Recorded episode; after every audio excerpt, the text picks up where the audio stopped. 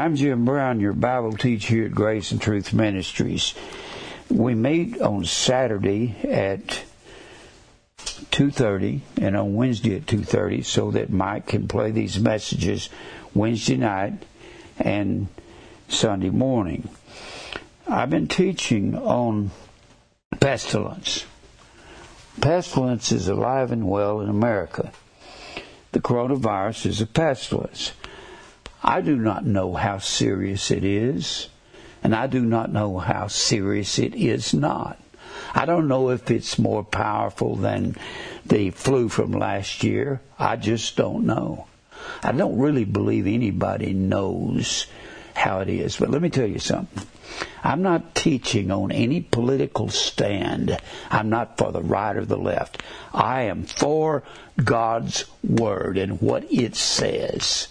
And I know that there are, there are signs of the end of time. The sword, which is war. I said last week there are some sociologists that say that we're in 40 major world wars I'll get in a minute. 40 major wars going on across the world. The Bible says there'll be wars and rumors of wars. One of the scientists or one of the historians says we're in 69 wars and that there's over 800 militias and, and uh, armies at war in the world now. Well, that's the sword. That's going on. It, I don't. I have taught on this for many times. I don't believe that America is immune to nuclear warheads coming in America. I'm not for that. But I'm just trying to tell you what God said He was going to do at the end of time. ISIS has made threats that they were going to come over and blow up some football stadium while they're playing football. Wouldn't do them much good right now. All they'd get is the teams since since they don't have anybody at the uh, at the stadiums. But uh, there's famine throughout the world. That's not just that's not something that's gonna come. It's here. When you go to the third world countries, the United States is only about 4.8 percent of the world's population. That's about it. So all you have to have is the world starving over in third world countries and you've got famine. Well, you've got a lot of it in the United States. And then you've got the pestilence. What's amazing, the common word pestilence is the word deber, D-E-B-E-R, in the Hebrew when God says, I'll send pestilence if preachers don't tell the truth. He actually said, if Israel is not obedient to the truth and to my statutes there in Deuteronomy 28 and Leviticus 26 and Exodus 15. And then he says it all through the Old Testament. If you're not obedient, these curses will come upon you. And he says, I'll send, I'll send burning og. And now the og was an inflammation. Burning og. And that could be inflammation of anything. When you are sick, it's usually inflammation that you have. I know, having had bronchial asthma for 45 or 50 years, I know that it's inflammation of the mucous membranes in my bronchial tubes. I know that in my lungs. And I've had a heart, I've had two heart attacks. I had one heart surgery, and the doctor said, Your arteries are inflamed with this infection. That's what happens when you have uh, the problems with your heart. So it's all in, it's infection. It's that's what inflammation is. And repeatedly you say, I'll send inflammation. That's what coronavirus is, but it's not just coronavirus. God has been sending in this past century, he said polio, that was considered incurable when it was here before they invented the polio vaccine. I remember the polio scare in the early 50s. I was 12, 13, 14. And we were terrified of it. We don't get around polio, you'll get it and die. Well, then you had uh, other diseases. Uh, I used to contact or used to go online before this coronavirus hit, and I would buy books uh, by various authors on on diseases that are in the world that there's no cure for. And I can sit here and talk about them all day. There's been many of them. It's not just the coronavirus. Then after that came AIDS, and they said there was no cure for AIDS. Well, they've got something to quell it to a point. And then you had Ebola that would kill you overnight. And even you have uh, you have the black plague popping up out in New Mexico. You've got these things. Plagues and diseases don't die. They go underground and they arise from time to time. Believe it or not, that's the judgment of God. God said, all you have to do is obey me. Keep my statutes and my commandments and your fields will be full your your storehouses will be full. Your children will be healthy. They'll be born healthy. And you'll go against your enemy one way, and they'll flee seven ways, and that'll make you the heavens. Heavens was the ruling class or the governments. If you got the, I'll tell you what, I, I challenge anybody that's got the McClintock Strong. Look up heavens and just read it. The first thing it says is the ruling class. The people who are ruling, and the earth is the ruled. Now, I'm, I've got people that are condemning me because I won't take a side in this coronavirus. I'm going to take God's side. I don't care if the if this is a hoax or if it's not a hoax. If there is any coronavirus, I don't care how minor it may be, it's still the judgment of God. That's what it is. I'm not going to side with anybody. I'm not going to take a political stand. I'm going to tell you what God said about disease and pestilence. Then he says, at the end of time, you'll have the beast rise up. Most people think the beast is a man. It's not. The beast is a system. You find the beast in Daniel 7 and the beast is rising out of the sea. The sea is the Mediterranean Sea. Where'd, I, where'd that clicker go? Well, I thought I had it here. Oh, here it is. Now, the beast rises out of the sea. And that's because the the beast, Babylon, Persia, Greece, and Rome were all like located on the Mediterranean Sea. Well, I'm, boy, I'm going the wrong direction. All right.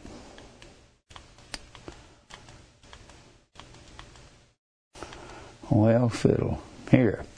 Here's the sea right here. Right there. The beast rises up out of the sea. The beast was Babylon, that's Iraq. Persia was Iran, along with Afghanistan and Pakistan.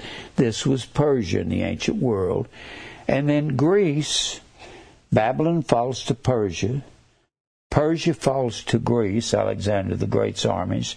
And then Greece falls to Rome, or Rome subjects, puts the four generals who inherit Alexander the Great's empire under their rule, and that's what's ruling in the first century in the days of Jesus is Rome.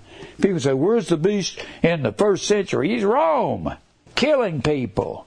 Now, all right. So I'm not taking sides with anybody. I'm telling you what God says He's going to do to the world at the end of time. Last week, we looked at the end of time in Ezekiel, the 37th chapter. The 37th chapter is about Ezekiel is over in Babylon. Ezekiel was over here on the Euphrates River. He had been carried captive from southern Israel and Judah and Jerusalem, and they had to. This is the way they carried him away. They would carry him.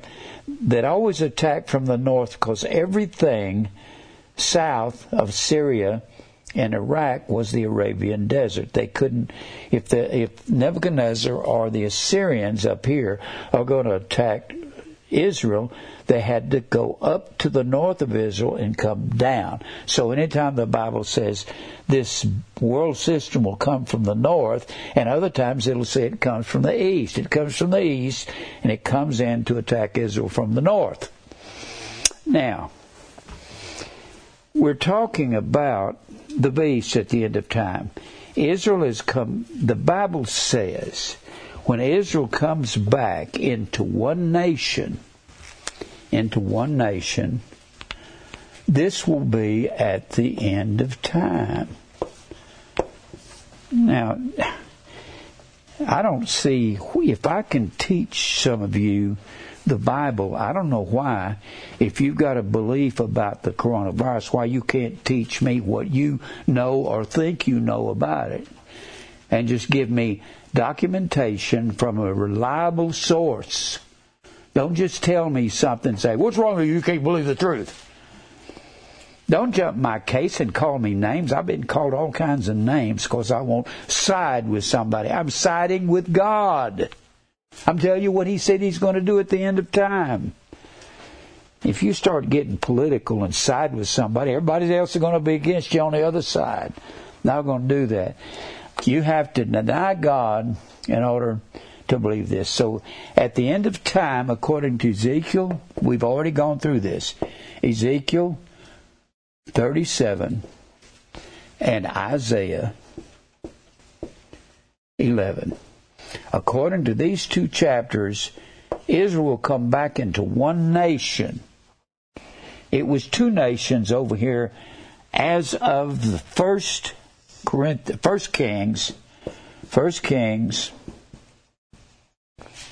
the eleventh chapter, and First Kings, the 16th chapter. The 11th chapter, Solomon caused the split of Israel. Solomon caused God to split Israel because he allowed his 700 wives, and this is going completely against the law of God in Deuteronomy 28. Now, why Solomon? I don't know. I don't even understand this myself. I'd like to ask him when I get to heaven. Solomon, why did you do that? Because I believe he'll be there. And he'll probably say to me, for the same reason you did what you did in America. You reckon? You reckon. That's what a Texas saying. He had 700 wives and 300 concubines. You can read all about that in the 11th chapter of 1 Kings, where Solomon, he allowed his pagan wives to have their Shemash, that's the sun god, Shemash, their Molech. Shemash was the sun god of Ammon. Molech was the sun god of Moab and they kept all their Ashtaroth, their female deities. They had the gods of, they had the gods of, of, of Egypt because Solomon was married to the daughter of Pharaoh. She brings in all of her gods from Egypt. They had a thousand gods in Egypt. And so God said, I'm going to split the nation into southern Judah and northern Israel. Southern Judah is southern Israel. But northern Israel, under Joseph, Jacob loved Joseph more than any of his sons. Under his second born son, Ephraim, anytime you see Ephraim, long after, long after Joseph and Ephraim are dead. When you see Ephraim referred to, that's talking about northern Israel. Southern Israel is called Judah. That's the land of, that's Judah and Benjamin, the tribe of Benjamin. That's southern Israel. Judah is the fourth son of Jacob. Benjamin is the twelfth son of Jacob. God split them. He says, at the end of time, I'm going to bring them back into one nation. And the Bible says in Isaiah 11 that the the division, the enmity between Ephraim Ephraim and Judah will be healed at the end of time. God had a reason for doing that. Northern Israel, northern Israel under Joseph had the inheritance. And you can see that in Genesis, the 48th chapter. When, when Joseph brought his sons to Jacob, who was an old man, said, and they were in Egypt, and he said, Bless, I want you to bless Manasseh. And Joseph guided his eldest son to Jacob's right hand. And he guided his second born son, Ephraim, to Jacob's left hand. And Jacob crossed his hands. Boy, Joseph about had a fit. He said, But father, but Manasseh's my son, even my firstborn. He said, I know that. He always, God was always giving the blessing to the second born, and Ephraim got that. That means in Genesis 48, Ephraim or Joseph received the inheritance the inheritance of northern Israel. But the king would come out of Judah. You can find that in Genesis, the 49th chapter. The scepter will not depart from Judah, nor lawgiver from between his feet, until Shiloh come. And the gathering of the people will be unto Judah, so he splits the inheritance and the kingship. And that was because, for a reason. That was because Reuben, in the 49th chapter, Reuben was unstable as water. He was the firstborn of Jacob, and the firstborn was the one to be the priest and the king and the inheritance. But Reuben messed up, and that was the prerogative of the surviving father to give the kingdom to whoever he wanted to.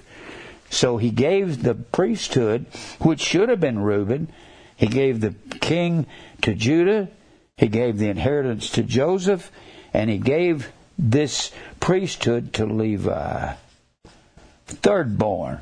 Now, at the end of time, these two are going to come back to be one.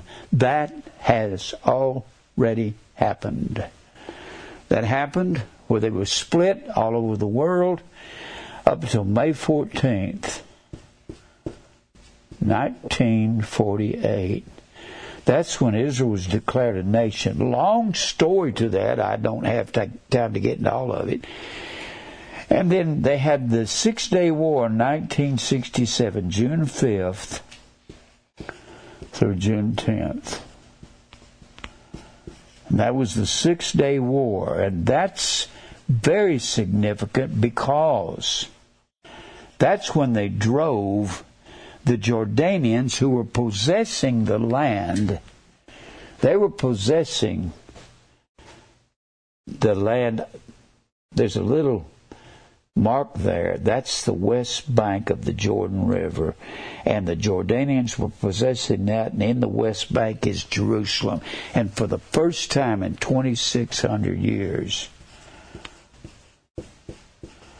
they drove out and they cleared Israel to be ruled from Jerusalem for the first time since Nebuchadnezzar carried them away into captivity 2,600 years before in 586 BC. First time. And the Bible says concerning this, that six day war, the Jews, Luke 21 24,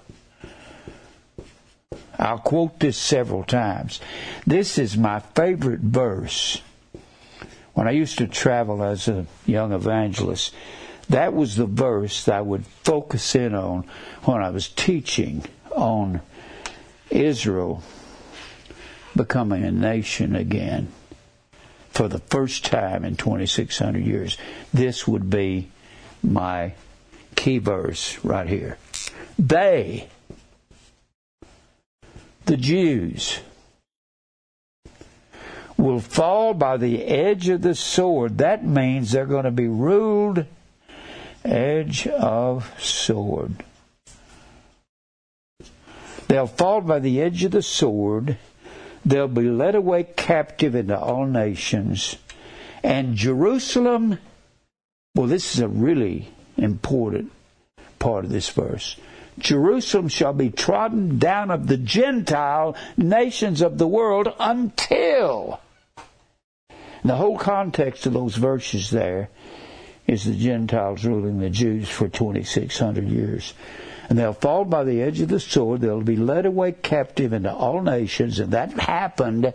It started with Nebuchadnezzar in 586 BC. It actually started with the Assyrian kings in 722 BC when they carried northern Israel away. This is a part of the signs of the end of time as well as the pestilence.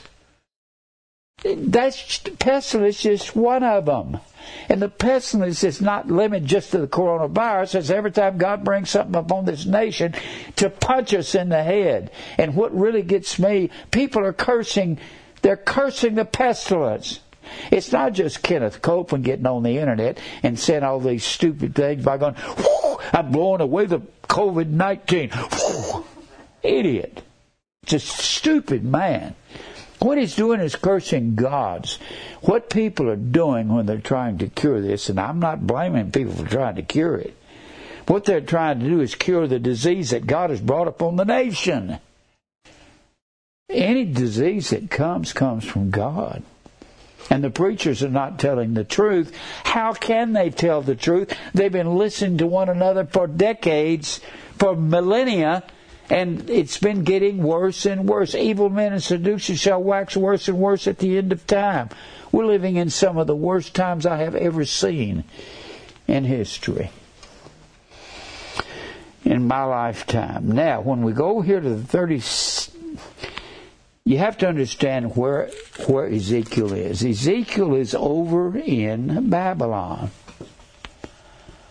You can see that in the first chapter. The Bible tells you how he's been carried captive. It's believed there were three deportations. Israel was deported in five, in 605 BC. In 597. Those were the first deportations where where Nebuchadnezzar comes in and carries southern Judah away. And then you had 586 BC. That was war against Israel. That was Nebuchadnezzar coming in, slaughtering Israel, carrying away everybody, leaving the poor in Jerusalem. The poor and carrying everybody away in Israel to Babylon. And it's believed that Ezekiel was carried away in that second deportation. It was a peaceful deporting. And that's got a lot to it. I don't have time to go into all of it. Peaceful. And 605 was a peaceful deportation. Peaceful. This last one, they leveled Jerusalem. They came in, burned the city to the ground and destroyed it. Now, when Ezekiel, he's over in Babylon when he's having all of these visions.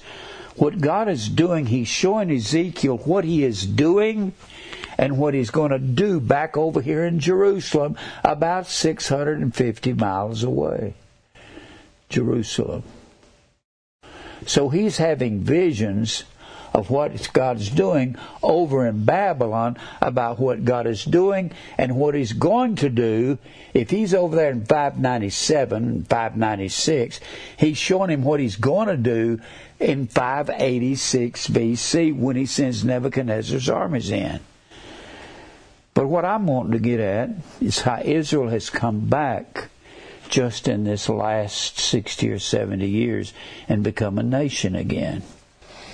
Now, when you're looking at the 38th chapter, the 38th chapter of Ezekiel, first of all, you got to remember what the 37th chapter and the 36th chapter was talking about.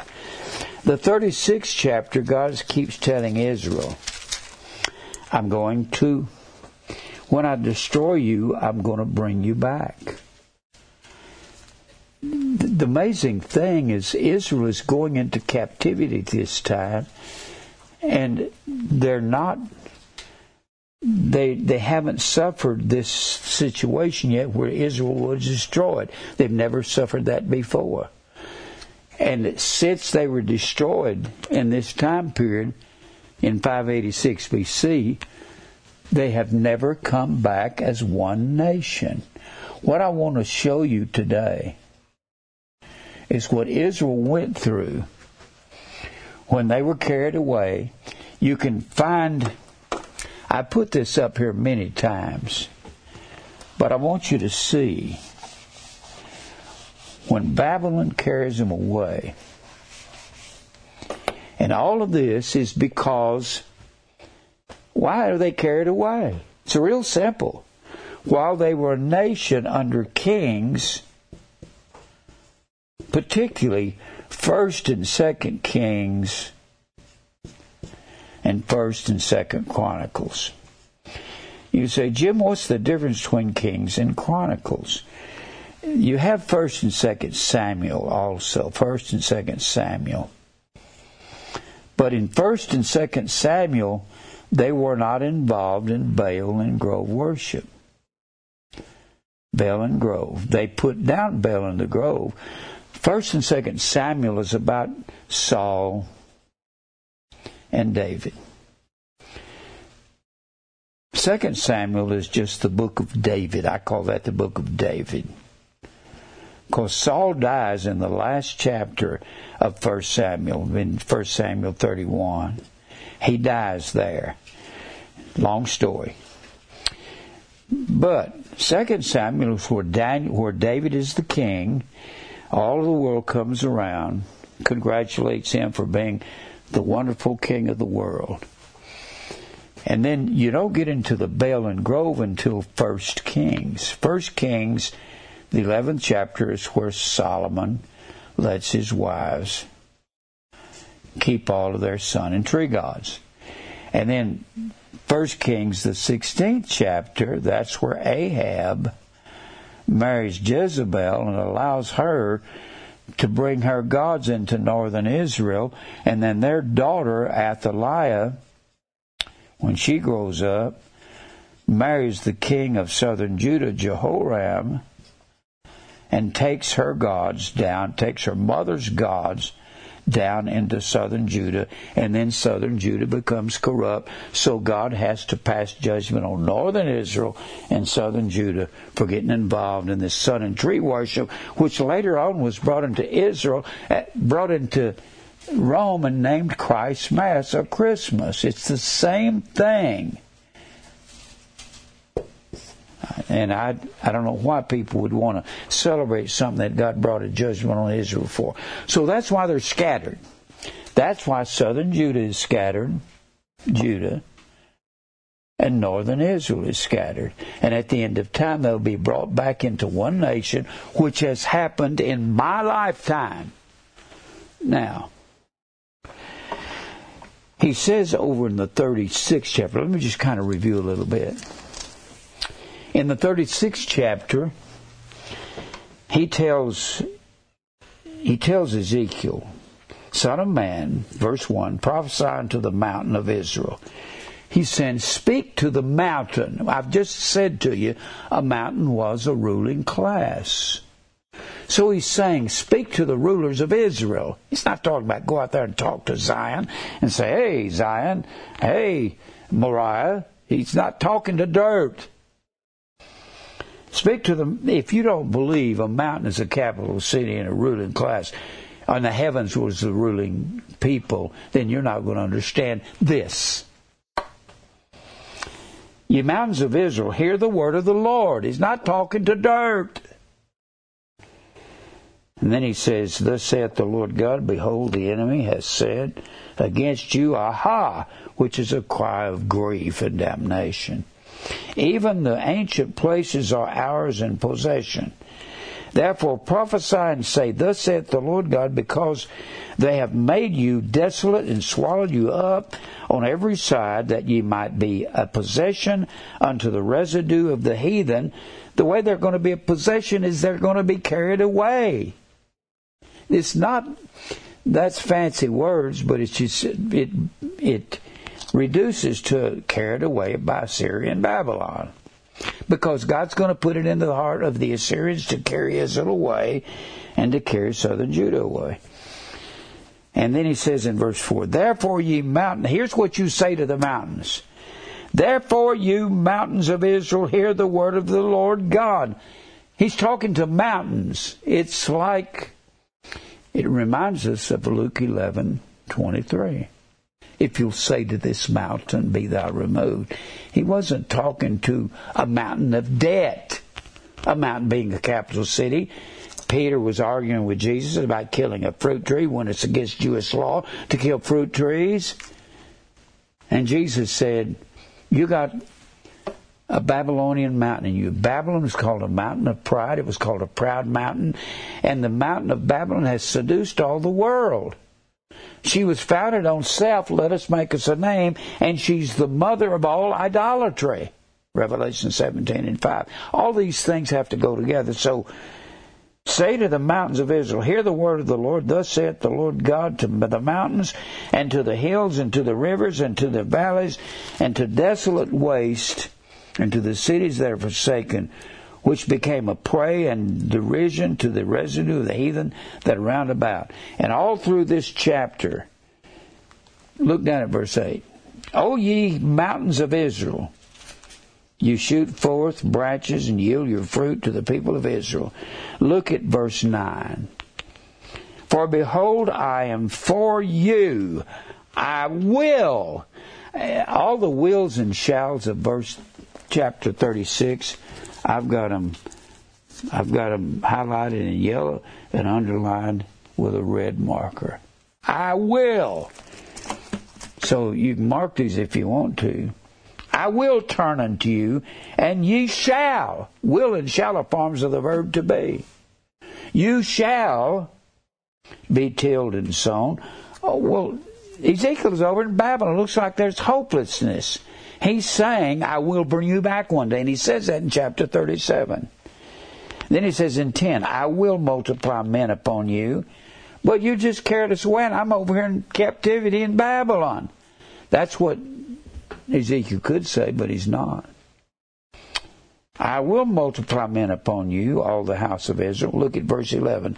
I will multiply them upon, I will multiply upon you man and beast at the end of that verse, I will settle you from after your old estates. It's talking about what God's going to do in the future, a long time in the future. And will do, I will do better unto you. Verse 12, Yea, I will cause men to walk upon you, even my people Israel. Then he says over there in verse 15, Neither will I cause men to hear in thee the shame of the heathen anymore. He says the shame is going to depart because I will do it. Then he says on down here in verse 23, I will sanctify my great name, which was profaned among the heathen. Then he says in verse 24, For I will, not I may, not maybe I will, I will do these things. Ezekiel's over in Babylon. They look like Israel has no hope, and God says, Here's what I will do. I will take you from among the heathen, verse 24, and gather you out of the countries where I've scattered you with Assyria and Babylon. He's talking about 2,600 years later when he brings them back into one nation. And that's what the 38th chapter is about. I'll bring you back to your own land. In Amos, the ninth chapter, the last verse says, Once I bring you back, I'll never scatter you again. But he's not talking about immediately. Because they're going to be ruled under all peoples, Luke 21 24, until the end of time. And I've got a paper on that up here. And I'm going to read it to you if I get time. Verse 25, then will I sprinkle clean water upon you. What is clean water? Living water. What's living water? Did Jesus say in John 4? Told the woman at the well, I'll give you living water and you'll never thirst again. See, the Jews said living water was in streams in the mountain. They knew that it was pure because it was flowing, and they called it living. The, the water in these deep wells, they knew that the rivers of the earth were running under there, and it was called clean water. And the Bible says you'll have your heart sprinkled there in Hebrews 10 with pure water. That's clean water. And ye shall be clean from all your filthiness. They're just getting carried into Babylon. What is he talking about? If you don't jump 2,600 years ahead to the end of time, which is our generation, you're not going to understand this. And will I cleanse you in that same verse? 26. And a new heart will I give unto you, and a new spirit.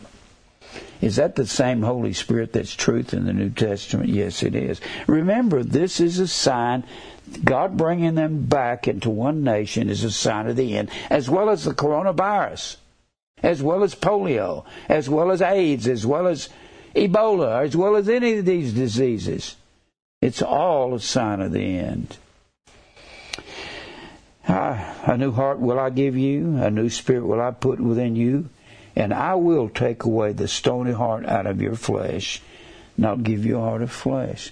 But that doesn't happen anytime soon as of this verse. He's talking about the end of time.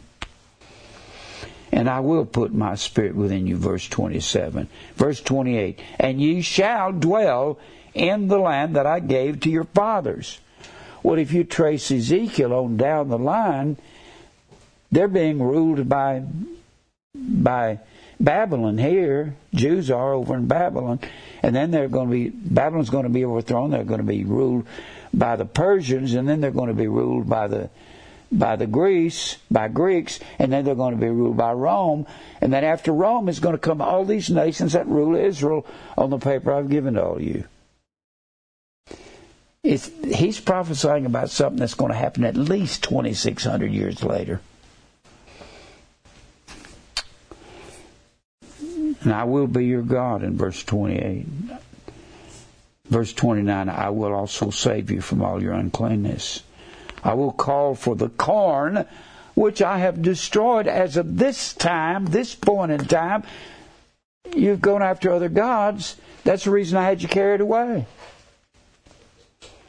And will increase it and lay no famine upon you, but it has been there because they didn't keep their sabbatical years. Had one every seven years. They said, We're not going to do that if you think we're going to take off every seven years and not reap anything and not plant anything. You're crazy, Moses.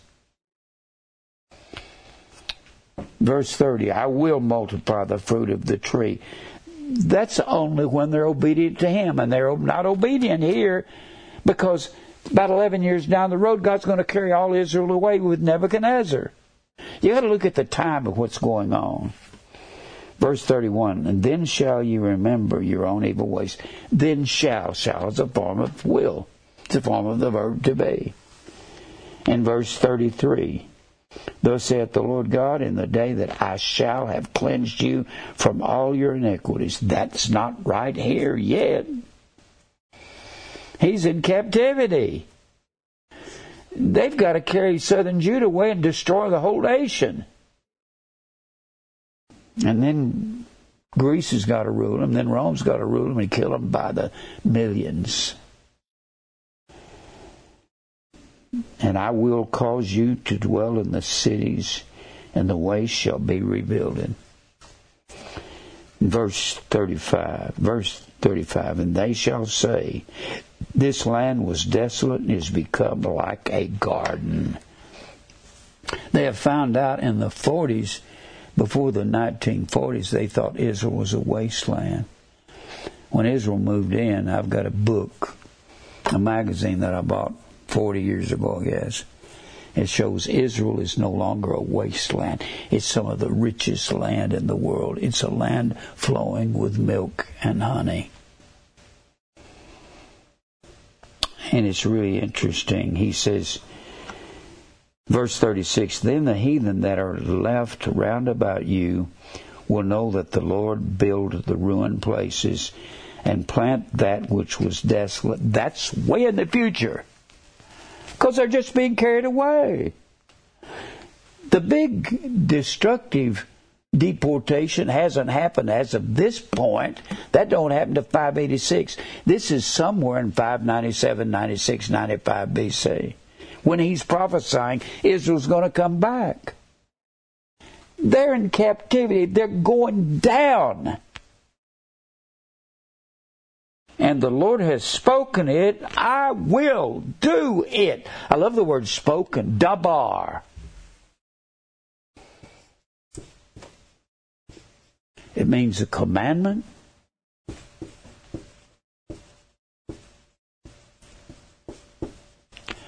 Or an orderly arrangement. Now, there's something amazing here. Orderly arrangement. I'm going to say more about that next Tuesday. Arrangement, orderly arrangement. Believe it or not, it comes from the word deber, which means an evil pestilence. A pestilence that is arranged by God. So Dabar I have spoken it, I will do it. God has spoken the pestilence and arrangement. Whether anybody likes that or not. I'm defending God in this. I'm not going to try to stop the coronavirus. I'm going to try to protect myself all I can. I'm not going to take a side with anybody. I believe God has sent this pestilence. I don't believe, let's just say it's not as bad as what has been advertised. You think God can't make it worse, a hundred times worse, and cause millions of people to die? Because God says, I'll do that too. At one point, when he was killing 70,000 innocent people in Israel, in the 24th chapter of 2 Samuel, Look at that real quick. 2 Samuel, 24th chapter. Samuel has numbered Israel and is taking credit and glory for all that God has done, or that he's taking credit for what God did, and he's naming all of his mighty men in this 23rd chapter of 2 Samuel. He's naming all of his mighty men. He's bragging about them. He talks about his own nephew who traveled with him everywhere he went, Abishai. And he says, Abishai, in verse 18 of 23, the brother of Joab, that was his two nephews by his, by his sister, Uh, Zeruiah. That was his sister and they were always giving David problems. He said, "My, I can't handle these sons of Zeruiah. They're too hard for me." Abishai always wanted to kill somebody. Uncle David, I'll go kill that dog. David said, "Shut up, Abishai." He just couldn't stop Abishai from killing. And Joab, Abishai's older brother, was a killer. David says, and David appointed Joab to be his commanding general because Joab led the armies into Jebus, which later became Jerusalem and conquered the Jebusites. He said, whoever does that gets to be my commander. And it was his nephew Joab. Oh God, of all people, a killer to head up by, it was Joab that killed Absalom. Just, and chewed David out because David wept over Absalom. And down here in verse 18, and Abishai, the brother of Joab, the son of Zeruiah, Zeruiah was David's sister. These were his two nephews, was chief among three, and he lifted up his spear against 300 and killed all 300. That was just his nephew Abishai. You talk to back to Abishai, he'll kill you at the drop of a hat. And he had to deal with these two murderers that he had for nephews. Great day in the morning. So he's numbering all of his wonderful men, his fighting men of Israel, all through this 23rd chapter. And then, after he brags on all of his mighty men, in the 24th chapter, again, the anger of the Lord was kindled against Israel and God moved David against them to say, Go number Israel and Judah. He was going to number them and take credit. And you have to go over to First Chronicles, the 21st chapter, to find out. In Chronicles David had over a million five hundred thousand in his army. Five hundred thousand. And he's taking credit. Not numbering them. And God says, just for that wickedness in your life. You don't remember when Saul was chasing you with thousands and you only had 400? And I delivered you from Saul with 400 men, but it wasn't you or the 400 that delivered, it was me. So God says to David, I'm trying to show you how God will multiply the coronavirus if he wants to, and how he'll stop it when he wants to. So God says to David, He sends, God says, I'm not going to read all this chapter, take me too long. God sends the seer Gad to David and say, All right, now since you've done this, since you've taken credit, we're going to kill some people in Israel because of your sins, David. That's what God is doing in America because of the sins of the preachers.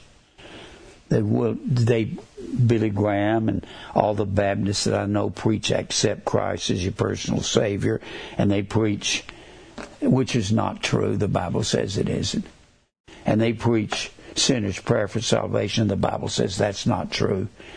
Faith and believe is the method of salvation. I'm not going to go into it. I've gone into it much. So Gad came to David in verse 13 and said to him, I'll give you a choice of three things, and I'm going to let you pick which one you want. And you know what he names? God says, Gad, you tell David he could have either the sword, the famine, or the pestilence as a judgment on Israel. Whew. What a choice. And he says in verse 13, Shall seven years of famine come upon thee and upon the land?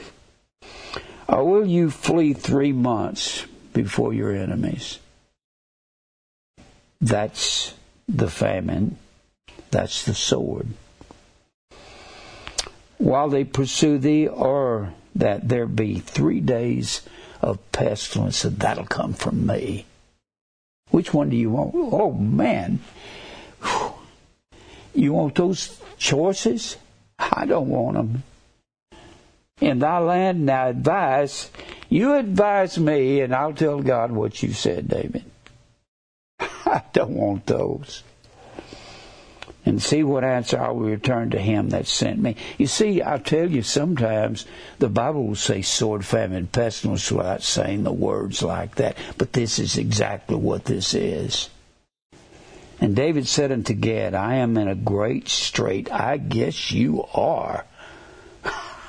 Boy, you're giving me a choice, and would you like to be killed by this way or this way or this way? Let us fall now into the hand of the Lord. We'll take the pestilence. For his mercies are great. Let me not fall into the hand of man. So the Lord sent a pestilence upon Israel from the morning even to the time appointed. This was three days of pestilence from God. And there died of the people of, from Dan, that's the northernmost city in Israel, to Beersheba, at that time the southernmost city. 70,000 innocent men because of David's sin. Because of these preachers' sin, that's where the pestilence is coming from the preachers. I'm not trying to put the blame on anybody. It's not, God is not to blame. God is the cause. He's causing it to happen. And when the angel stretched out his hand upon Jerusalem to destroy everyone in it, God said, That's enough evil. That's exactly what he says. The Lord repented him of the evil and said to the angel, that destroyed the people, probably Michael, the death angel. Michael killed 185,000 Assyrians in one night. He all he has to do is wave his hand. That's better than karate. God says, It is enough. I've killed enough. I've brought enough evil. Stay now thine hand. And the angel of the Lord was by the threshing place of Araunah the Jebusite. And he goes to Araunah and says, I got an offering offering to the Lord. Can I have your your threshing floor? The threshing floor was a was a uh, where the land was built up like this, and they would they would throw the wheat into the air along with the tares the buds of wheat would fall to the ground, the wind would blow the rest away. That was called, John the Baptist said, this was God's threshing floor. He's going to thresh. That was sifting when Jesus said, Satan hath desired you, Peter, to sift you as wheat. So he goes to Araunah and says, Araunah says, You can have my threshing floor. David said, No. He said, I have sinned against God. Verse 24 The king said unto Araunah, Nay, but I will sure, surely buy it of thee at a price.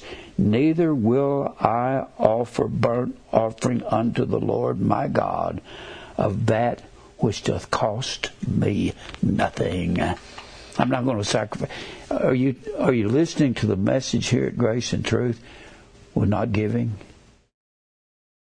If you really believe this message, you ought to sacrifice to it.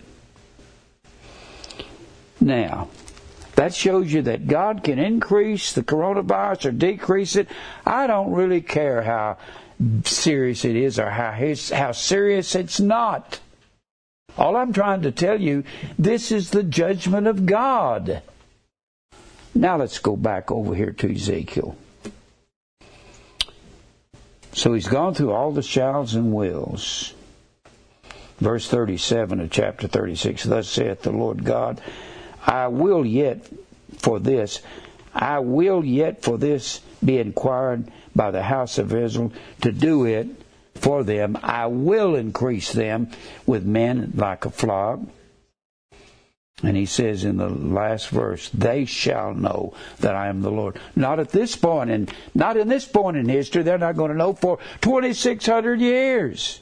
That's why I believe there has to be a remnant over in Israel of believers because a Jew is not outwardly, it's of the heart. Circumcision is of the heart. I believe there'll be a remnant because of the four particular wars that I'm going to go through with you. The four wars were over what Israel was completely outnumbered when they had their War of Independence, May 14, 1948. They were declared a nation for the first time in 2,600 years because of Harry Truman, the president, he told the world, I'll sanction every port in the world. And you'll get nothing from us. And they were depending on the United States for everything. And they declared Israel a nation. They consider Harry Truman a hero in Israel.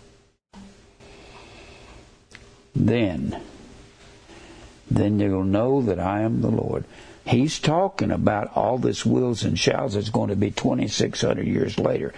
Then in this 37th chapter, he talks about bringing the same thing he said in Isaiah 11 when I healed this wound between Ephraim, northern Israel, and southern Judah, and they become one nation again.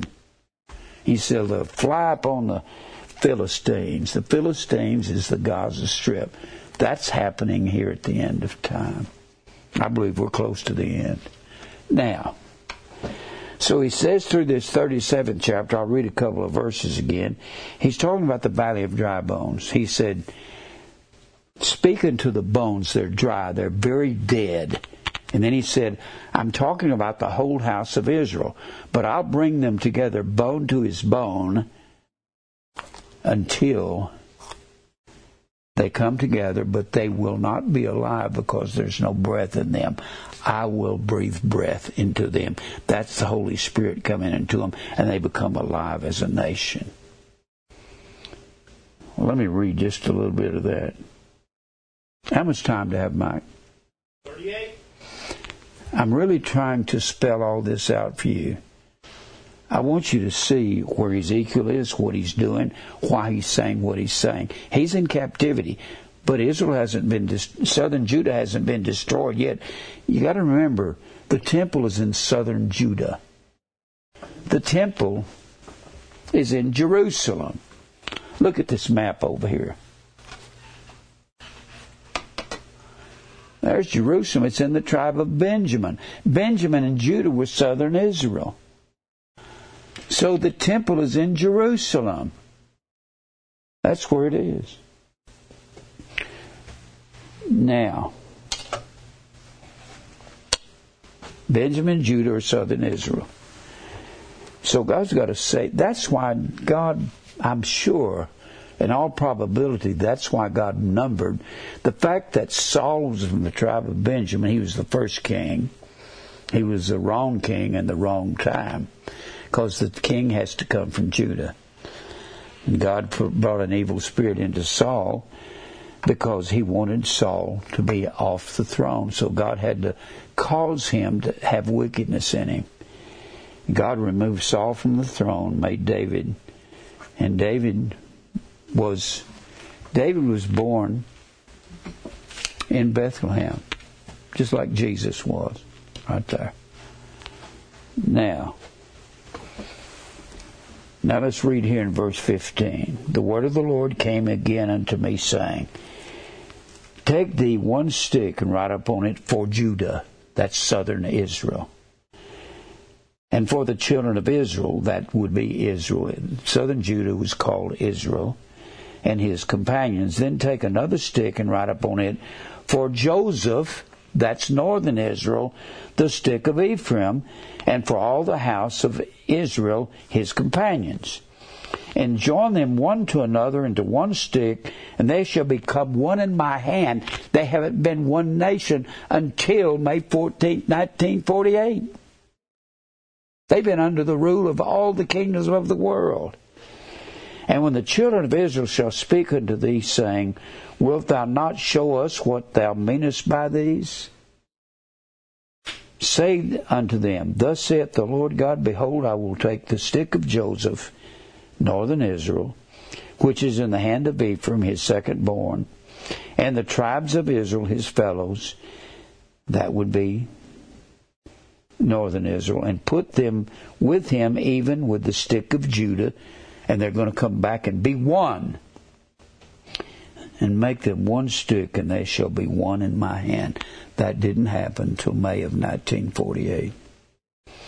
And the sticks whereon thou writest shall be in thine hand before their eyes, and say unto them, Thus saith the Lord, Behold, I will take the children of Israel among the heathen, whither they be gone, and will gather them on every side, and will bring them into their own land. That's going to be 2,500 years from this writing, or 2,600.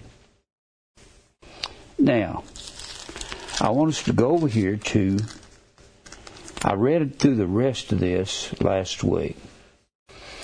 And he says in verse 28, the heathen shall know that the Lord, I the Lord, do sanctify Israel when my sanctuary shall be in the midst of them forevermore.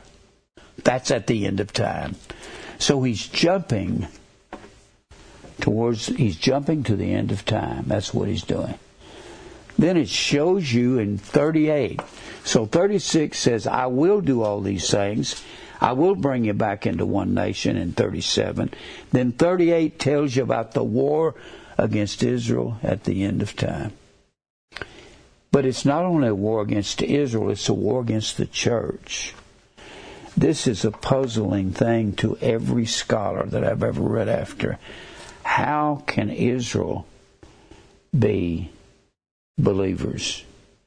they have to come through Jesus Christ. Jesus said, I am the way, the truth, and the life. No man comes to the Father but by me. These wars were so miraculous, and they are a picture of the end of time. May I keep saying it to you? The beast is going to attack Israel. The famine's going to be here the sword, the war is going to be here, and pestilence is going to be here at the end. I'm not taking sides, I'm telling you what God says. Now let's start reading in this. Let's start reading in this first chapter of 38.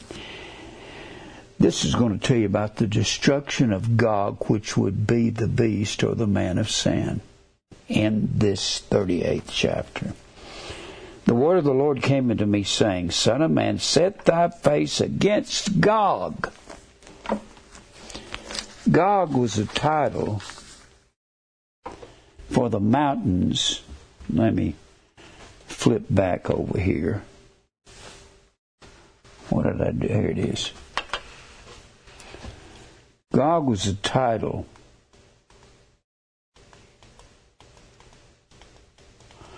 excuse me while I flip through here. Someday I'll get something where I can get through this a lot easier.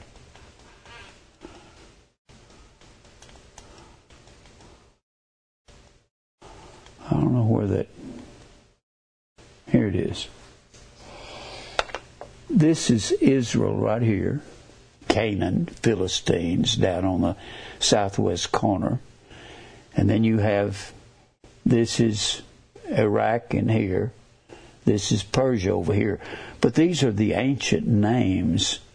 And this is going to show you in this chapter that these names, Madai, Tubal, Meshech, Tiras, Put, Mizraim, Cush, Havilah, these are all going to come together. We're talking about in this chapter we're talking about Egypt, Ethiopia. We're talking about Jordan. We're talking about about Babylon, Assyria. When you're talking about Turkey, all of these these are the modern names that I just been spewing off. Turkey, Meshech is right in the center of Galatia. This chapter says all of these nations are come to come together at the end and have a confederacy. Confederate means to join together into one. This has never happened in history. Every one of these has attacked Israel at some time, but this chapter, the 38th chapter, says they're all going to come together and attack Israel at the end. Why don't they do that now? We had this retired colonel come to the church.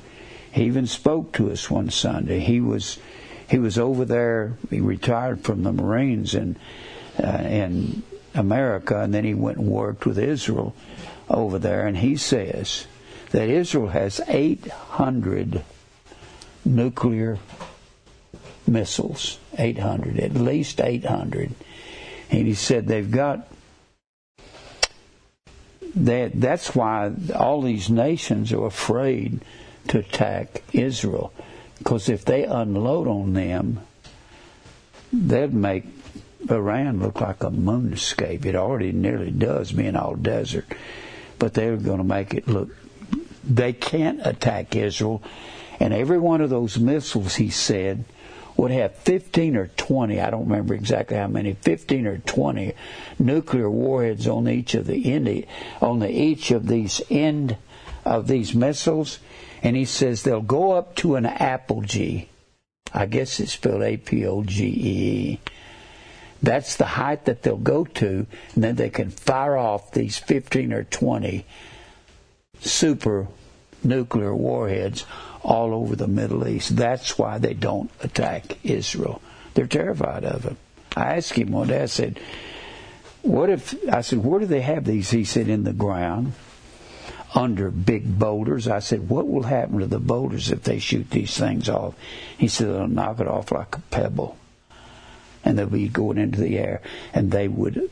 That's why the only thing they will do is attack Israel with these bombs, with these.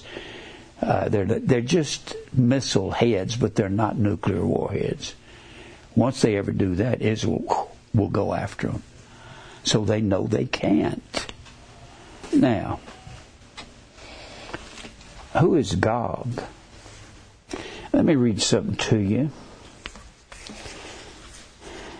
I got this Gog. This is how good the McClintock and Strong is. I hope they'll start selling again. To buy a set of them on the internet, Tom said the cheap ones, one cheapest ones he saw was like nine hundred dollars. They were real cheap when they printed them. I hope Mr. Baker will start printing them again. But you look up Gog, you look up Magog, and it'll tell you things that no other dictionary will say. Listen to this. Gog is derived from the ancient pagan heathen kings called Agag. You remember Agag? That was a title. Agag, when when God told had Samuel tell Saul, you go down to Amalek and utterly destroy Amalek, kill everything there, babies, the king, everybody, all the sheep, all the cattle. And Saul comes back to Israel after he goes, and and David and Saul said, uh, no, excuse me, Samuel said, I thought we told you to go down there and utterly destroy everything. He said, I did. He said, then what's the bleating of these sheep over here? He said, well, you know, I want to offer sacrifice to God. And, and Samuel said those great words. It's better to obey than sacrifice. God don't need your ritual, He wants obedience. Why would He kill the babies down there? No one was practicing these Levitical uh, separations, quarantines, except Israel. So if they had disease down there and they brought the babies back, they could be carriers of the disease. so, and and Saul says, uh, Samuel says, "What about this king you brought back, Agag?" Agag was a title. It was a title for king. And that's where Gog comes from. As to the signification of Gog, it appears to mean mountain. And it was the title of mountains in the Caucasus Mountains. The Caucasus Mountains is these mountains between the Black Sea and the Caspian Sea. The word Gog comes from the word Ka, cuss. What they did, well, let me read this to you.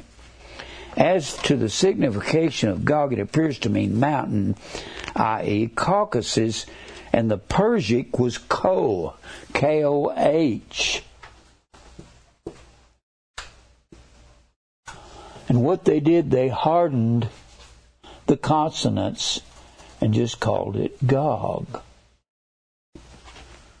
Those was Assyrian terms. That was the headquarters of the Assyrian Empire from from Nineveh up here into the Caucasus Mountains. And those were Caucasians. Now, I'm still talking about the end of time. I'm talking about what's going to happen at the end as well as coronavirus and polio and all these diseases, it's not like one of them is something minor. It's not like, well, uh, it's just not as serious as everybody thinks. Well, he could make it serious just like God could have made it serious with David at Jerusalem if David wasn't repentant. David was just saying, Oh God, what have I done? God could have let the death angel destroy everybody in Jerusalem, but he stopped it. God can stop it and start it when he's ready. He can multiply the coronavirus to such an extent he can make it a hundred times over what it is. Without repentance, that just very well might happen. Without these preachers stopping, you preachers need to listen to this.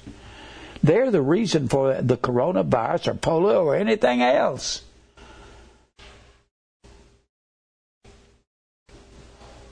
Ko or the ascetic Gog, G H O G H. G H O G H. That's the ascetic way of pronouncing it. I.e., mountain, even the classical name Caucasus originated Koh-Kaf, K O H K A F. Let me erase some of this. You already got that.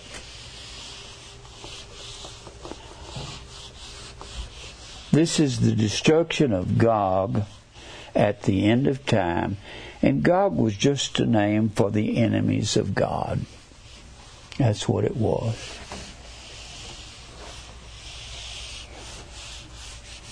I'm trying to tell people, I've been preaching that the end of time was, I have had a feeling it would come in my lifetime. I don't know if I'll live to see it at 81. If I live to be my mid 90s, maybe I will. I believe we're sitting on the verge of eternity, and this is just one of the signs. Another sign is Israel coming back into one nation. And Israel has to be attacked the peace treaty that Donald Trump announced the other day is temporary. They're going to say peace and safety, and then sudden destruction is come on, going to come upon them as travails upon a woman with child, and they shall not escape. When they say peace, peace, and there is no peace. It's not going to happen. I can t- advise the president. I can tell all the Congress, you're wasting your time. But the only way you can stop this thing is not you getting together and fight as Democrats and Republicans. Tell the preachers to change their message. That's where it comes from. That's the cause of it. It's not Democrats and Republicans' problem. It's God's cause. Even the classical name Caucasus originated in Kalkov. K a H K O L. And they called their mountains Gog, and they called the tops of their mountains among the Assyrians Magog. And they named their leaders after their mountains and called them Gog. You won't get that anywhere but out of McClintock and Strong. I haven't found it in any other of my encyclopedias. They got a lot about it. Since Caucasus was the chief seat of the Scythian or the Assyrian people. Well, they were butchers, is what they were well, kind of like the Comanches out of Texas. Comanches, boy, you didn't you get caught by Apaches or you get caught by Cherokees or anybody, but you don't want to get caught by the Comanches. They were killers. They killed everything they got a hold of. That was white. These people settled in the Caucasus Mountains directly north of Israel and the upper Mesopotamian Valley upper Mesopotamia is Mesopotamia is is Iraq. Mesopotamia means it's an ancient word. Mesopotamia means between the rivers. Talking about the Tigris and the Euphrates River right there in Babylon, right there between the rivers. That's Mesopotamia. Let me read the rest of this. They settled in the Mesopotamian valley further north between the Caspian Sea and the Black Sea. There it is, right up there. This is this is all about what's fighting Israel for that land. If you study maps, it makes a lot more sense you got to look at where these things are. Don't just say Ethiopia or somebody. It's right below Egypt. Don't say Jordan. Or if I say Ammon and Moab, that's Amman, Jordan is the capital, and that's right east of Israel. That's why Jordan wants to be at peace with Israel. Of all those people over there, the people that are terrified of Israel are the people right next door to Israel. They know how powerful they are. If Israel got loose on some of those Arab nations, it's like Jordan is just open country for them. Let me read the rest of this. These people settled in the Caucasus Mountains further north between the Black Sea and the Caspian Sea, and it's currently called Armenia or Georgia. Remember that? That's between. This is Georgia or Armenia here. It was called Georgia when it was part of the Soviet Union. A state of now defunct Soviet Union. The hardening of the last sound H into a G, Gog from Ko, seems to have taken place earlier, and when the name had already become that of a people, the other names, Magog and Agag, arose. Another explanation comes from the pelvic Koka, meaning moon.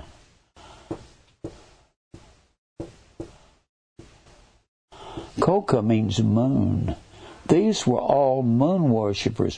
When the Bible says we wrestle not with flesh and blood, but against principalities, against powers, against the rulers of the darkness of this world, what was it ruled the darkness in the first chapter of Genesis? The moon ruled the darkness. And the moon worshippers were those Babylonians that brought the fire and tree worship into Israel. And the grove was always represented as the tree identified with the moon. So, in fact, one of the names moon is the word L E B A N A H. Lebanah, and Lebanon is one of those people right above Israel. Lebanah. And another word for moon is Y E A R E A C H, Yarek. And that we get the word Iraq from that, and it means ruler. Because it ruled the darkness. Men loved darkness rather than light because their deeds were evil. And Iraq is right here. And that's one of the words for moon. It once you get to defining words, it's not so hard to identify these people. I don't know if I can get through this chapter mm-hmm. today, but it's going to tell you all these people are going to come in a conglomerate and attack Israel, and that's never happened where they all came together and did it. They they attacked Israel one at a time on various fronts in the ancient world, but never all at once. We've got that to look forward to. Let me read the rest of this. A hardening of the last sound H into G, Gog from Co seems to have taken place early. When the name had already become that of a people, the other names Magog and Agag arose. Another explanation comes from the pelvic Koka, moon, because they prayed to the moon. You see the moon, the crescent moon, on the flags of the Turks, don't you? You see that on the fezzes of the Shriners. The Shriners go back to the Knights Templar. That's Roman Catholicism. Boy, they're all mixed up, aren't they? According to Reineggs, some of the Caucasian people call their mountains Gog and the highest points Magog. Magog means region of Gog, the second son of Japheth in Genesis 10:2. Now you're going to let's go over to Genesis, the 10th chapter. This is called Table of Nations. This is where all these people settled. And when you find all these people attacking Israel in that 38th chapter, this is who they are. The 10th chapter of Genesis is called Table of Nations chapter. Table of Nations. Notice that's on the top of this right over here. This is the table of nations. These are the descendants of Japheth, Ham, and Shem. That's who these are. These are the nations that's going to come together and attack Israel at the end of time. That peace thing that, what was it, the UAE, United Arab Emirates, that's a temporary thing. That's not peace final. Forget that. I'd like to explain this to Mr. Trump if he'd sit down and listen to me. But I have to take a couple of hours to do it. Well, I I can appreciate his desires and his heart and all of that, but it ain't gonna work. If it works, then you can take this chapter and take the previous chapter out of your Bible and tear it out and throw it away. Okay. Now, read here in Genesis, and you can identify these people. Genesis 10. They've just come out of the flood. Noah just died in verse 29 of chapter 9. The days of Noah were 950 years and he died. Oh, he lived not that much shorter than Methuselah. Methuselah lived 969. Of course, Jared lived 960. So a lot of those guys were living a long time. How? Well, that's another story. I would get into it, but I can't. Now these are the generations of the sons of Noah Shem, Ham, and Japheth. And unto them were the sons born after the flood. And the sons of Japheth, Gomer. Oh, where's Gomer up here? Oh, there it is, up in Russia. Gomer, right up here. See, you can't really study without knowing who these people are and where they're located. Gomer, not Gomer Pyle, that's where his name comes from. And Magog. Oh, that was the son of Japheth. Magog. Right there, just above Syria, right in the edge of Georgia, Magog. And they, this is probably the best they could do. Do you know I couldn't find this map? I've never been able to find it anywhere else. I found it in a, uh, in a diction, in a book I bought about 1964. They were printed in 1963, and it was a Zondervan Pictorial Dictionary, one volume. They're in five volumes now, or maybe more than that. But it had things in it that I have never seen before. I never saw this in any other. I've looked for it in my library. I've got thousands of books in my library. I can't find it anywhere except here. Now, let's keep reading. And Madai, these are sons of Japheth. Where is Madai up here? Right here. These are all Arab nations that's going to attack Israel. And this chapter says so. And God's fury is going to come up in his face and destroy all of them. Whew.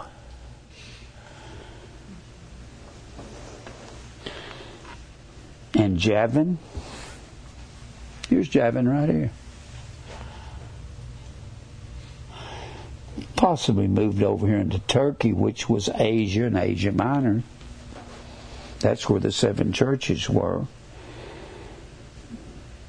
And the sons of Gomer were Ashkenaz and Riphath and Togarmah. Togarmah is mentioned in that 38th chapter of Ezekiel. Magog, Togarmah. Right on eastern Turkey, eastern Turkey is Togarmah as you go into uh, into the other nations up above there, above Syria, just above Syria, and on the tip end of what you call Persia, and Persia's numbered in there too. You'll hear Persia, and they're all going to get together and go against Israel in the 38th chapter of Ezekiel. And that's going to happen at the end of time. Boy, are they having trouble over there? They've always had trouble over there. They've been fighting Israel ever since ancient times. And the sons of Javan, Elisha and Tarshish and Kittim Dodanim. I've got some copies of this map. I'll give y'all one if you want it. By these were the isles of the Gentiles divided into their lands. And then he gets down here and says the sons of Ham were Cush and Mizraim and Phut and Canaan. These were guys' names. They're not lands' names, not yet.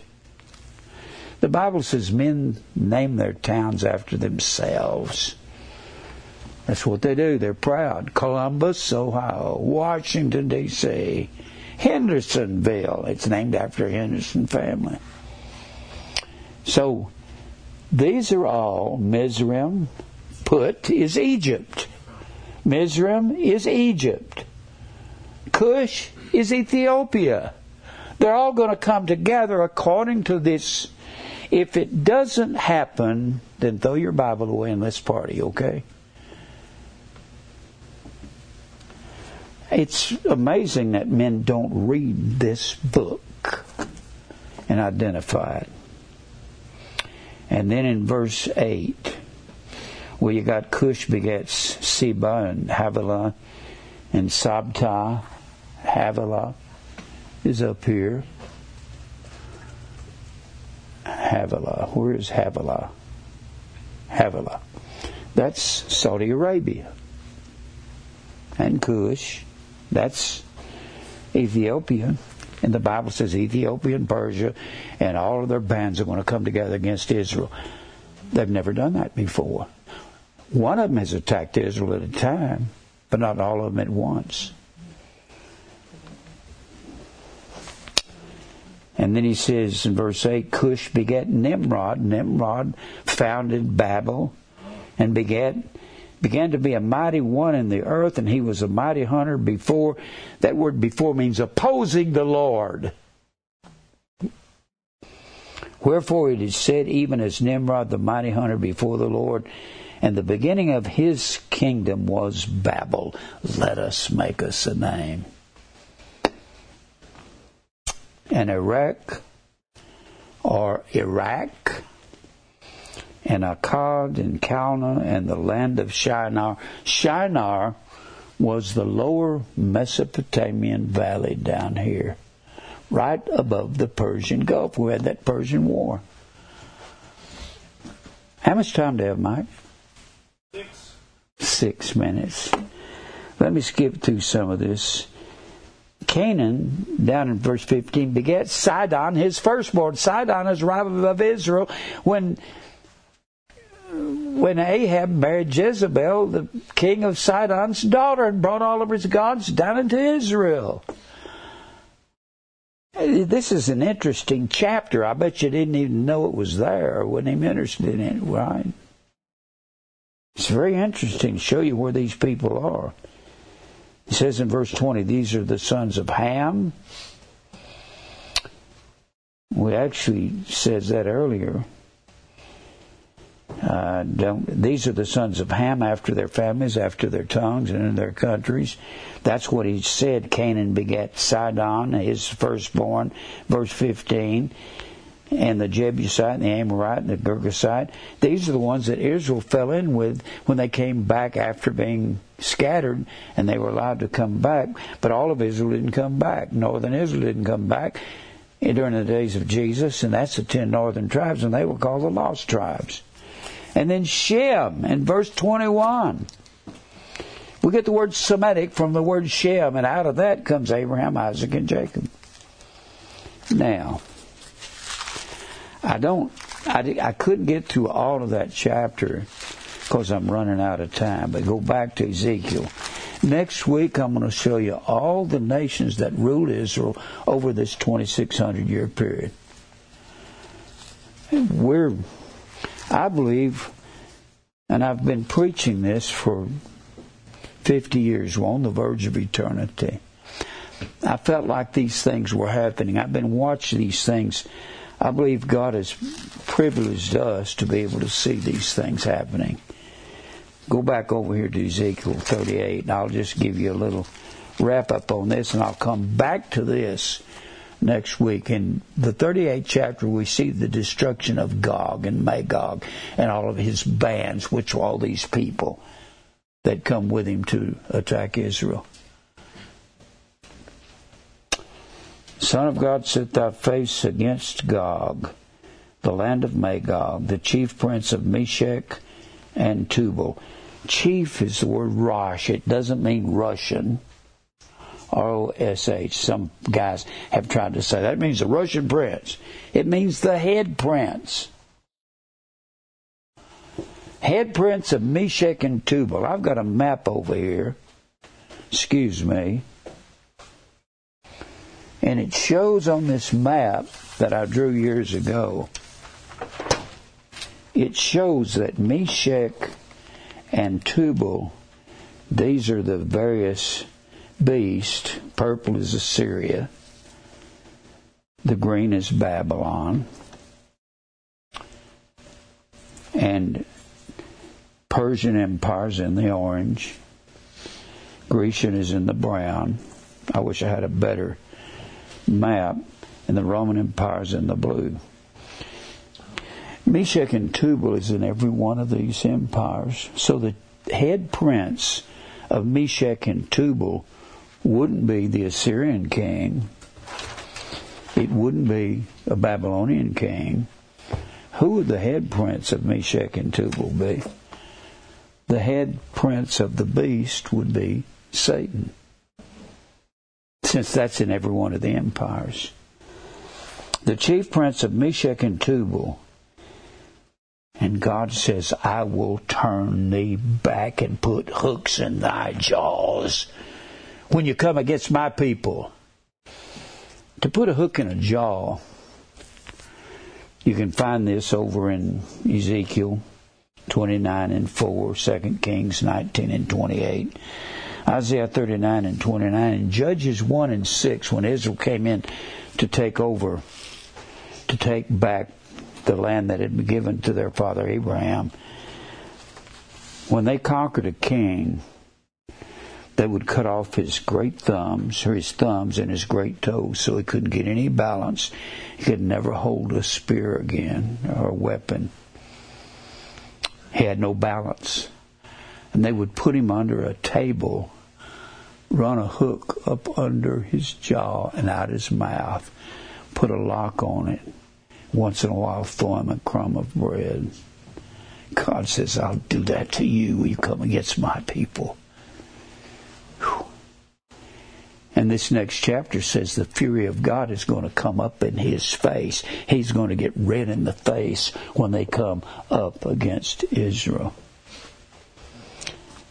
People say God wouldn't do that. Yes, He would. Let's read a little more of this. I will put hooks in thy jaws, and I will bring thee forth. Notice what he says I will bring you against Israel. I will bring thee forth all thine army, horses and horsemen. Now they're going to have to say horses and horsemen. They hadn't invented tanks yet. So they're going to give the expression of something very, very devious and upsetting war. Um, am I out of time? Yeah. I'll come back to this verse. It's talking about all these nations attacking Israel. There's not going to be peace. I can appreciate Donald Trump trying to negotiate it. But if he knew anything about the Bible, man, he might take another avenue.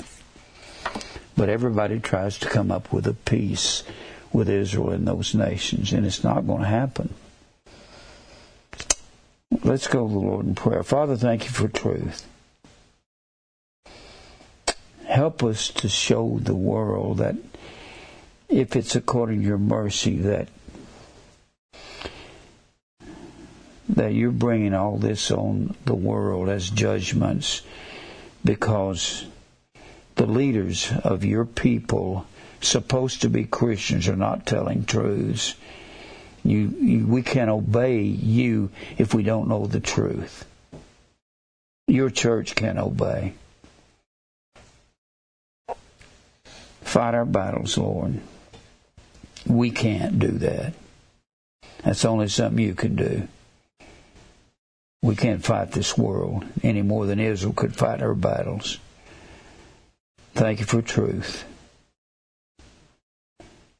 I pray for the church, the people that are weary and tired of being home and alone. Give them strength to stand with us. We'll give you praise for everything that's happening. This is in your hands, not ours. Thank you for everything you do in Christ's name. Amen.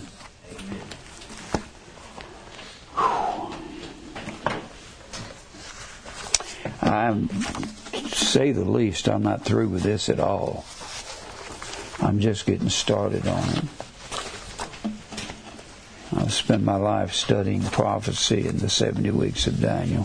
Where's the Nimrod up there? Huh? Nimrod. Where's it located? Nimrod. What are you talking about? Nimrod. Nimrod. Uh, is, this, is he a tribe too? Nimrod? Nimrod? Well, he wasn't one of the, he was a son, but his name is not. He's the one that started Babel and oh, Erech. Oh, oh, I understand. He started these two these two cities. And he's the one put the horns on his head? Huh? He put the horns on his head? Yeah. That was Nimrod. Yeah. from. Yeah, that's right. Here, let me give you something. Hold on. Yesterday uh, was pretty tra- traumatic. The guy tried to kill me yesterday. I, I broke it. The mask I had fell. The, the thing came off. I had one on. It broke. Sorry. Right here. I know you did. See, this, these are not. These are I'm sorry. You went up there right after the door. It's idiot. I'm idiot, man. I'm sorry. Don't do it. I won't. Jeez. Man, I'm always in trouble. Everywhere I, everything I. Guy tried to. Here you go. I hope you go get. Are you renting that oh, place yet? I'm just getting it for a, gar- a garage sale. It's a garage. I can't be around that, that girl. I'm, I got it for the garage. I'm not going to pay it every week. I'm, I've got it for the, a week. Well, you need to get. You need to finish up and get that. I got to. Yesterday, a guy tried to kill me down there where I'm staying. He came in there and tried to bash my brains out just because he's trying to go through my stuff and get. He thinks I got gold under there or something. He's a, this guy huffs gasoline. Well, you really got to follow through. He shows up. You really need to follow through and get I've got to. I'm gonna get killed. And get that get that Social Security. Oh yeah. It's, it's, You need to be able to find a place to live. I'm expecting that letter uh, to go get sign the papers and do it all. Or if they do it, that's that one. I'm, I'm sincerely sorry. Hey, brother. Oh, thank you. Okay. Let's let's hug. Yeah. I don't think you got the coronavirus. That's what I know of. Away from it, hadn't you? Well, I was, uh, I was telling. I just want people to know there's more to the signs of the end besides coronavirus. It's It's just the beginning of sorrow. really. that's what it is. It's the beginning of the end. So at least we. I've had people call me and write me and insult me and call me a coward. Why are they doing that? I'm just trying to teach them. I don't believe in taking sides on this because I don't think anybody really knows how dangerous it is, is or is not. Oh, wow, I got predestination. We allowed one of them. Yeah. They come from. Those that what am it's kind of tight on me, Yeah. but take it with you. yeah, I'll wear it out in public. Okay, good. I'm, I'm totally booked away. If Hey, wants to get some, how you doing? Give me an elbow. they're all supposed to be Christian books. They are good. I love you guys. God's mobile family.